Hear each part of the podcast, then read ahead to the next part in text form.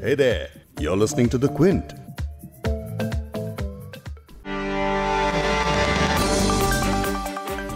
दोस्तों से बात करना हो या फिर किसी फैमिली ग्रुप का हिस्सा बनना हो, आज व्हाट्सएप के ज़रिए लोग एक दूसरे के साथ जुड़े हैं।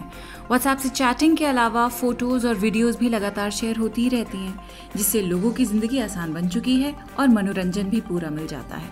लेकिन व्हाट्सएप पर आप किससे क्या बात कर रहे हैं, ये कितना सिक्योर है, इस पर अब सवाल उठने लगे हैं। व्हाट्सएप भले ही दावा करता है कि chat end to end encrypted होती है और वो खुद भी इसे एक्सेस नहीं कर सकता है, लेकिन हाल ही में हुई कुछ घटनाओं ने इन दावों को हवा साबित कर दिया है। फिर चाहे वो दिल्ली दंगों में हुई गिरफ्तारियाँ हो या फिर सुशांत सिंह मामले में बॉलीवुड के बड़े नाम सामने आना, सभी में व्हाट्सएप ने अहम भूमिका निभाई है। जाँच एजेंसियों के लिए काफ़ी कारगर टूल साबित हो रहा है, लेकिन ये टूल इस तरह कानूनी कार्रवाई करने के लिए कितना सही है और कितना गलत, और इससे हमारी प्रिवेसी का अधिकार कितना वायलेट होता है, आज एनसीबी ही की जाँच में व्हाट्सएप के इस्तेमाल से जुड़ी इसी तरह के पॉइंट्स पर पॉडकास्ट में बात करेंगे। क्विंट हिंदी पर आप सुन रहे हैं बिग स्टोरी हिंदी। मैं हूँ फबीहा सैयद। पॉडकास्ट में इस तरह के कई सवालों के जवाब समझेंगे मोजिला के पब्लिक पॉलिसी एडवाइजर उद्भव तिवारी से। हमें ये ध्यान रखना चाहिए कि end to end encrypted messaging का ये मतलब नहीं होता कि इस मैसेज को कोई कभी भी नहीं पढ़ पाएगा। लेकिन पहले एनसीबी की जाँच में अब तक व्हाट्सएप का रोल क्या रहा है वो जान लीजिए। एक्टर दीपिका पाडुकोन के व्हाट्सएप चैट एक्सेस करने वाले नारकोटिक्स कंट्रोल ब्यूरो यानी एनसीबी की रिपोर्टों ने एक बार फिर व्हाट्सएप जैसे प्लेटफॉर्म्स पर इनक्रिप्टेड कम्युनिकेशन सिक्योरिटी और प्रिवेसी से जुड़े सवालों पर चर्चा फिर तेज कर दी है। सुशांत सिंह राजपूत की मौत के पीछे ड्रग एंगल की जाँच कर रही एनसीबी की पूछताछ के दौरान कई बॉलीवुड स्टार्स के व्हाट्सएप चैट्स लगातार सामने आ रहे हैं। रिया चक्रवर्ती के बाद इस इन्वेस्टिगेशन की कड़ी में लेटेस्ट चैट्स दीपिका और उनके मैनेजर के सामने आई है, जिसमें बताया गया है कि दीपिका ड्रग्स की डिमांड कर रही हैं। अब कानूनी जाँच में और क्या पहलू है, ये सब एक तरफ़, लेकिन इस पूरे विवाद में व्हाट्सएप का रोल बड़ा अहम दिखा है। व्हाट्सएप के बारे में बार बार एंड टू एंड इंक्रिप्शन की बात होती है और सेफ्टी को लेकर कंपनी की ओर से आश्वासन भी दिया जाता रहा है, लेकिन फिर व्हाट्सएप पर किए मैसेजेस को एविडेंस के तौर पर किसी आरोपी के खिलाफ इस्तेमाल किया जाना कैसे मुमकिन है? इसके बाद प्रिवेसी को लेकर सवाल करना कितना सही होगा? इस पर बात करेंगे मोजिला के पब्लिक पॉलिसी एडवाइजर उद्भव तिवारी से, जो बता रहे हैं कि व्हाट्सएप चैट अगर इंक्रिप्टेड है तो एनसीबी ने रिया और बाकी स्टार्स की चैट्स कैसे एक्सेस कर ली है? हमें ये ध्यान रखना चाहिए कि end to end encrypted messaging का ये मतलब नहीं होता कि इस मैसेज को कोई कभी भी नहीं पढ़ पाएगा। End to end encrypted messaging का सिर्फ़ ये मतलब होता है कि एक फ़ोन या कंप्यूटर से दूसरे फ़ोन या कंप्यूटर के बीच में जब मैसेज जा रहा हो, उस समय ये मैसेज और कोई नहीं पढ़ सकता। जैसे अगर हम सिग्नल जो एक end to end encrypted messaging app है या व्हाट्सएप इस्तेमाल करें। उसे इस्तेमाल करके मैं सोचिए अपने दोस्त को एक मैसेज भेजूं। तो वो मैसेज सिर्फ़ मैं या मेरा दोस्त पढ़ पाएगा और बीच में सिग्नल और व्हाट्सएप भी उस मैसेज के अंदर क्या है, वो नहीं पढ़ पाएँगे। उनको सिर्फ़ ये पता होगा कि एक मैसेज इधर से उधर गया है। इस केस में हमें ये भी पता है कि अपने पूछताछ के दौरान पुलिस लोगों ने काफ़ी लोगों के फ़ोन लिए हैं और काफ़ी लोगों ने अपने फ़ोन पुलिस को अपने मन से दिए भी हैं। उस समय जब पुलिस के पास ये फ़ोन होते हैं, तब वो end to end encrypted messaging के होने के बावजूद इन मैसेजेस को पढ़ सकते हैं, क्योंकि उस फ़ोन ने ही उस मैसेज को आइदर भेजा था या उसी फ़ोन पे वो मैसेज आए थे।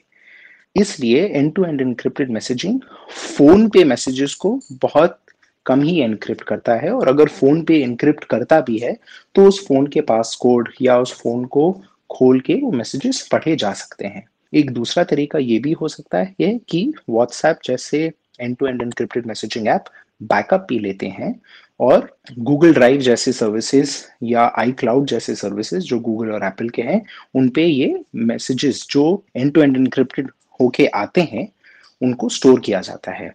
जब ये बैकअप किए जाते हैं, तब ये messages end to end encrypted नहीं होते हैं। और इसलिए अगर इस ऑनलाइन बैकअप को किसी भी प्रकार से एक्सेस किया जाए, तब भी ये मैसेज पढ़े जा सकते हैं। रिया चक्रवर्ती को ड्रग मामले में अरेस्ट करने के लिए एनसीबी ने अपनी रिमांड कॉपी में कहा है कि रिया ने ड्रग सिंडिकेट में शामिल होने की बात कबूल कर ली है। साथ ही बताया गया है कि रिया के घर से इलेक्ट्रॉनिक सबूत जैसे WhatsApp chat record mobiles laptop और हार्ड डिस्क जैसी चीज़ें हाथ लगी हैं। एनसीबी ने इन सभी सबूतों के आधार पर कहा है कि ये साबित करने के लिए पर्याप्त है कि रिया ने न केवल नियमित रूप से ड्रग्स लिए, बल्कि उसकी अवैध तस्करी को फाइनेंस भी किया। यानी इन इलेक्ट्रॉनिक सबूतों की बिना पर जाँच आगे बढ़ाई गई। एक्सपर्ट्स इसे लगातार डेटा प्रोटेक्शन पॉलिसी में ब्रीच बता रहे हैं, यानी अगर आपके फ़ोन से चैट्स डिलीट भी हो जाएँ, तब भी रिकवर की जा सकती हैं। अगर आप व्हाट्सएप की प्रिवेसी पॉलिसी के बारे में पढ़ेंगे तो उसके अनुसार व्हाट्सएप खुद यूज़र्स के मैसेजेस स्टोर नहीं कर सकता है, क्योंकि एंड टू एंड इंक्रिप्शन का मतलब ही यही है कि जो बातें सेंडर और रिसीवर के बीच एक्सचेंज हो रही हैं, वो कोई थर्ड पार्टी नहीं देख सकती है। लेकिन अभी आपने उद्भव तिवारी को तो सुन ही लिया है कि ये दावे कितने गलत हैं। हालाँकि इन सभी आरोपों के बीच व्हाट्सएप की तरफ़ से भी सफ़ाई सामने आई है, जिसमें इस मैसेजिंग प्लेटफॉर्म ने अपने यूज़र से सभी सिक्योरिटी फीचर का फ़ायदा उठाने को कहा था, जिससे कि कोई थर्ड पार्टी उनके डिवाइस पर स्टोर चैट एक्सेस ना करे।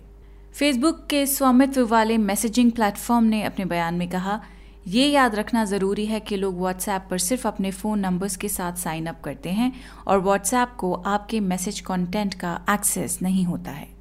वहीं से लेकर द न्यूज़ मिनट ने अपनी एक रिपोर्ट में सूत्रों के हवाले से बताया है कि एजेंसियाँ फोरेंसिक एक्सपर्ट्स की मदद से गूगल ड्राइव और आई क्लाउड जैसे फ़ोन क्लाउड सर्विस से phone call record image WhatsApp chats निकाल सकती है और इसमें वो कंटेंट भी शामिल है जो डिलीट कर दिया गया हो।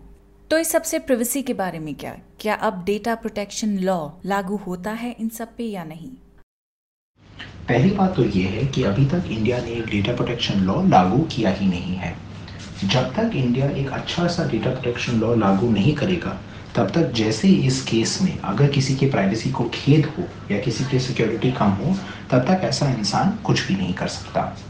करीबन तीन साल पहले इंडिया के सुप्रीम कोर्ट ने ये ज़रूर बोला था कि प्राइवेसी एक फंडामेंटल राइट है और इंडिया का जो कॉन्स्टिट्यूशन है, जो संविधान है, उसका एक भाग है। तब से लेके अब तक सरकार और बहुत सारे लोग मिलके एक डेटा प्रोटेक्शन लॉ बना रहे हैं और ये डेटा प्रोटेक्शन लॉ अभी इंडिया के पार्लियामेंट में है।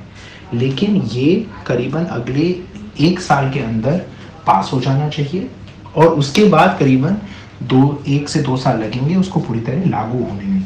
जब तक ये लॉ लागू नहीं हो जाता, तब तक अगर किसी की प्राइवेसी में खेद हो या सिक्योरिटी काम हो, वह वो इंसान कुछ भी नहीं कर सकता। दुनिया भर में ऐसे काफ़ी डेटा प्रोटेक्शन रेगुलेशन हैं जो काफ़ी अच्छे माने जाते हैं। यूरोपियन यूनियन का जो लॉ है, जिसको जनरल डेटा प्रोटेक्शन रेगुलेशन जी कहलाते हैं, वो काफ़ी अच्छा लॉ माना जाता है और हमारे लॉ को उस लॉ से काफ़ी कुछ सीखना चाहिए और हमें भी वो बहुत सारे जो उस लॉ में प्रोटेक्शंस हैं, उनको अपने लॉ में भी डालना चाहिए। अब इस पूरी पिक्चर से यही सवाल उठता है कि आखिर किसी की पर्सनल चैट कितनी पर्सनल है? क्योंकि पर्सनल स्पेस उसे ही माना जाता है जिसमें कोई शख्स अपनी मर्ज़ी से बिना किसी झिझक के बातें करता है। लेकिन अगर आप व्हाट्सएप चैट में भी ये डर बना रहेगा कि आपकी पर्सनल ज़िंदगी पर नज़र रखी जा सकती है तो यह नागरिक के अधिकारों का उल्लंघन जैसा होगा। साथ ही एक सवाल एजेंसियों की जाँच करने के तरीके पर भी उठता है।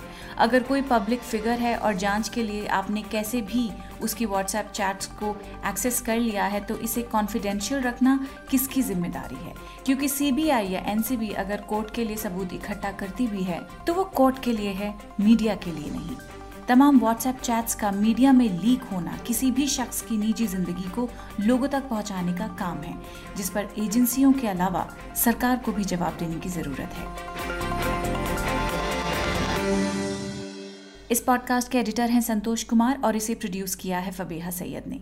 अगर आपको बिग स्टोरी हिंदी सुनना पसंद है तो क्विंट हिंदी की वेबसाइट पर लॉग ऑन कीजिए और हमारे पॉडकास्ट सेक्शन का मज़ा लीजिए।